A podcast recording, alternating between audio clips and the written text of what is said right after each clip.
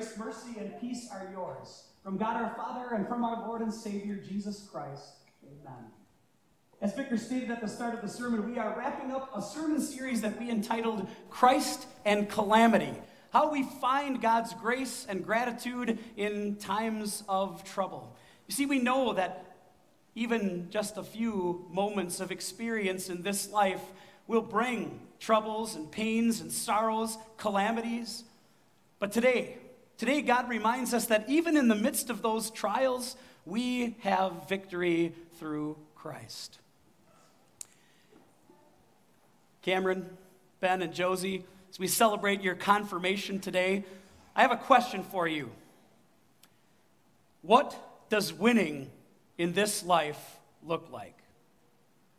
Okay, I'm not going to ask you to answer or anything like that, but I want you to pretend, like I gave you a piece of paper and a pen, and I want you to write down, let's fast forward to the end of your life. What kind of things would you want? What kind of opportunities, what kind of blessings would you want in your life to get to the end of your life and say, I did pretty well. I think I could count that as winning. Okay, I'll give you just a moment to think about that, because I'm going to ask all of you the exact same question. What does winning look like for you? What kind of things are you thinking, if only this would happen or that would happen, if I would get this or attain that, then I know that I've arrived. Then winning is what I could say has happened. You probably know answers that would be given here today and really anywhere in our world, right? I want to have a fulfilling job, a great job at which I can earn a decent living. Love to have a great spouse and good family. Love to have a nice house and maybe drive a decent car and maybe go on some beautiful vacations. There's all kinds of things that people would list as things that they could get to their end of their life and say, I think I did okay. But you realize, don't you, as you sit here this morning, that none of those things provide the ultimate victory? While they might be blessings to enjoy in this life, there's only one thing that gives true victory, and that's found in your Savior, Jesus. What I want you to know today and for the rest of your lives is that you're already winners. Right now, you've won. Not because of something that you've done, but because of what your Savior, Jesus, has done. And so that's the truth I want to ponder this morning on their confirmation day is, what does it mean? What is Paul pointing us to? What does he want us to take home? What encouragement does God want you to have today as we explore this truth? Christ is our victory. As we look at the Apostle Paul's words from 1 Corinthians 15, we'll note first that Christ's victory means the sting of death is gone. And then secondly, that the hope of eternal life is sure. Listen again to the Apostle Paul's words as the text begins for this morning. When the perishable has been clothed with the imperishable and the mortal with immortality, then the saying that is written will come true. Death has been swallowed up in victory. Where, O death, is your victory? Where, O death, is your sting? This whole chapter, did you see it was in the 50s? There's actually 58 verses of 1 Corinthians chapter 15 that's all about the resurrection.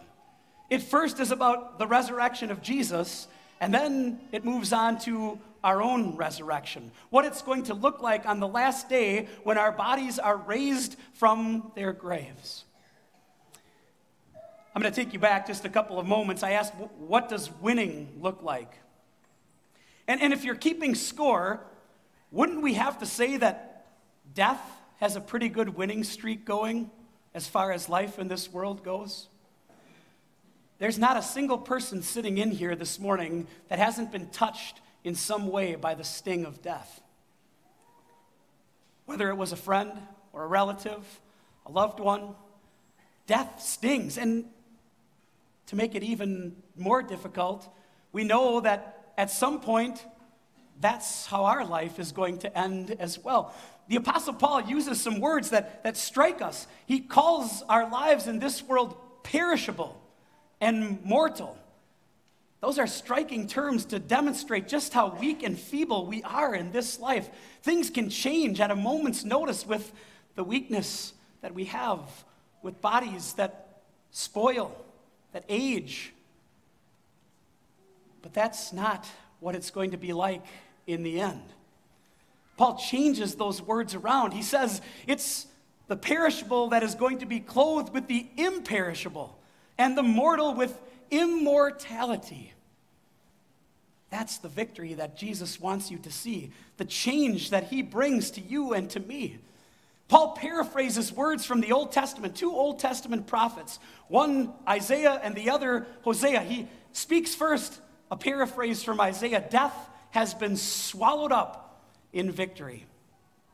It's an interesting word, swallowed, because in ancient times, if you swallowed something up, it was indicative of the fact that you had conquered completely, that you had totally dominated something to swallow it up. Maybe if we're going to bring it into the 21st century, we might say it this way: you chew something up and spit it out. That's what Jesus did with death by his resurrection. He totally dominated it. He totally overcame it. He chewed death up and spit it out so that you and I know that we have victory through him. See, we might have perishable and mortal bodies now, but that's not the final word. Death won't win. Sin can't win either. Those things don't win, because you are all already winners through what Jesus has accomplished. It's why Paul could say, as he paraphrases Hosea, "Where, O death, is your sting? Where, O death, is your victory?" Paul wants to drive home the point, the comfort, a little bit more. So listen to what he says in verse 56. The sting of death is sin, and the power of sin is the law. Death has a sting. Life in this world is sharp. It stings. There's pain. There's sorrow. And why? All because of sin. Sin rears its ugly head again and again in our lives. But maybe we should take a step back. Maybe we should ask ourselves this question: what constitutes sin? How do I know if something is a sin or not? It's a good question to ask, because we live in a world where people say, "I have my own truth, my own ideas, my own choices," and it doesn't matter what anybody else thinks or says. But you know it does matter, don't you? You remember on Wednesday night when we had our examination, and one of the questions you were asked is, God's law, what does it tell us? And we used that SOS. It shows us our sins, right? That's what God's law does. As we look into the truths of God's word, we see that we fall short. We can't measure up. Even our best efforts aren't good enough. You see, God gets to define what sin is. And there's the connection. The power of sin is the law. When God tells us what we are to do, what we're not to do, and we look at ourselves and say, I can't do it, I haven't done it, that's when the power of sin, the sting of death, comes into play. Nothing, no effort that you can put in, nothing that I can do can change what God demands: perfection. And Paul could write to the Romans, the wages of sin is death. This is what makes Paul say next so important, what he says next so important. Because that death, that sin, it's gone. It has no power over you anymore, because you're winners in Jesus. In a few minutes, you're going to make some promises. And here's what I'd love to tell you guys this morning. I'd love to tell you that after your confirmation, you're going to walk out those doors and life is just going to be great. Blessing after blessing after blessing. You're going to have the greatest life imaginable in this life. And you know what? I'll pray that God blesses you richly in your lives. But maybe you already know life doesn't really work that way. There's calamity, there's trouble, there's pain, there's sorrow.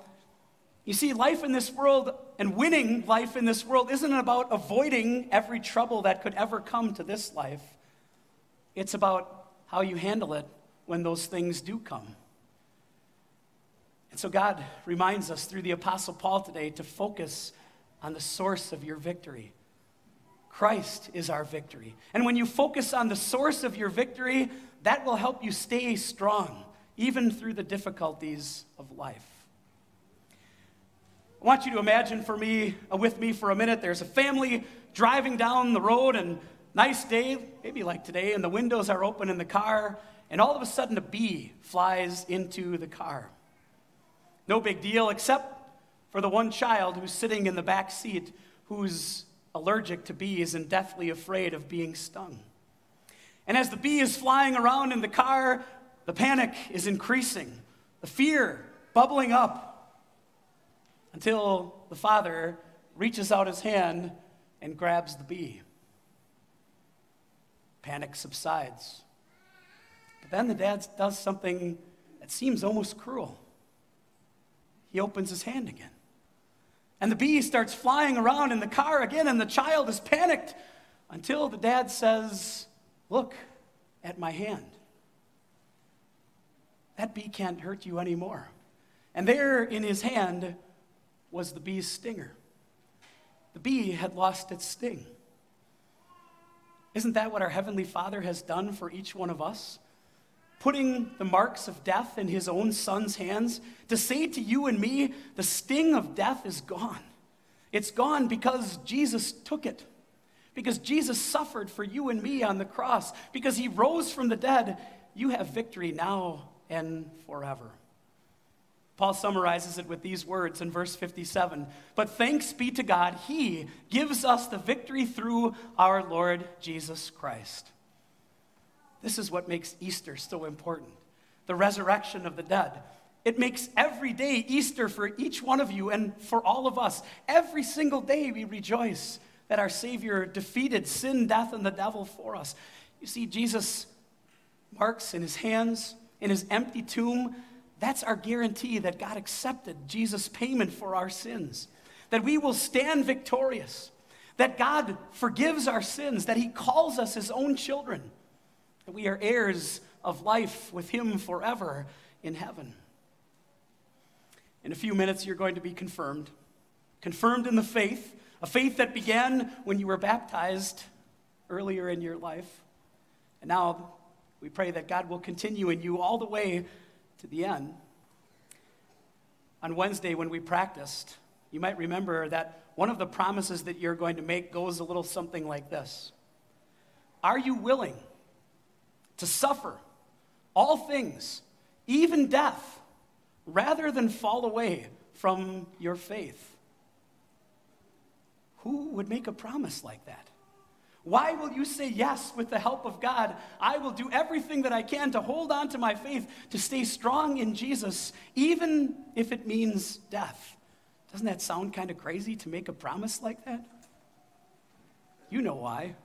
You know why you can make that promise, because it's not about you, but about the victory that you already have in Jesus. It's about the victory that Jesus has already won for you by leaving his tomb empty. That's the joy that you have today and every day. You are winners because of Jesus. Jesus in John's Gospel said something very similar. You might remember that Jesus raised his good friend Lazarus from the dead, but before he did, he spoke these words to Lazarus' sister Martha. He said, "I am the resurrection and the life. The one who believes in me will live even though they die, and whoever lives by believing in me will never die. Do you believe this?" Today, you will say, "I do. I do believe what Jesus' resurrection means, and it means your victory now and forever." A couple takeaways from our sermon today. Number one, the sting of sin and death, the sting is real, but we're prepared for calamity and trouble. You're prepared through your faith in your Savior, Jesus. Number two, Jesus took the sting from death and swallowed it up in victory when he rose from the dead. Remember that picture. Jesus chewed up and spit out death for you, for all of us. Finally, number three, through Jesus, we are winners today and forever. That's Jesus' assurance to you. You stand victorious every day of your life. Whatever comes in your life on this earth, Nothing can separate you from the love of God that's in Christ Jesus your Lord. Thanks be to God. He gives us the victory through our Lord Jesus Christ. Not sure if you guys know this, but that company that makes tennis shoes and athletic apparel called Nike, that's actually the Greek word for victory. The Greek word for victory is Nike, Nike. And so every day you know the victory that is yours. I found this little graphic. I don't know if you like it. I really liked it. That company that came up with the slogan, "Just do it," well, Jesus did it. He conquered sin. He conquered death. He won the victory for you. So maybe the next time you lace up a pair of Nikes, if you own them, or see somebody else wearing them, or put on something that has Nike on it, just think about that word, victory, and the victory that is yours in Jesus. You know, whatever comes, Christ is your victory. Dear friends, that's our confidence too. Every single day, the resurrected Jesus assures us we are victorious in him. Amen. Peace of God, which passes all understanding, will guard and keep your hearts and minds in Christ Jesus. Amen.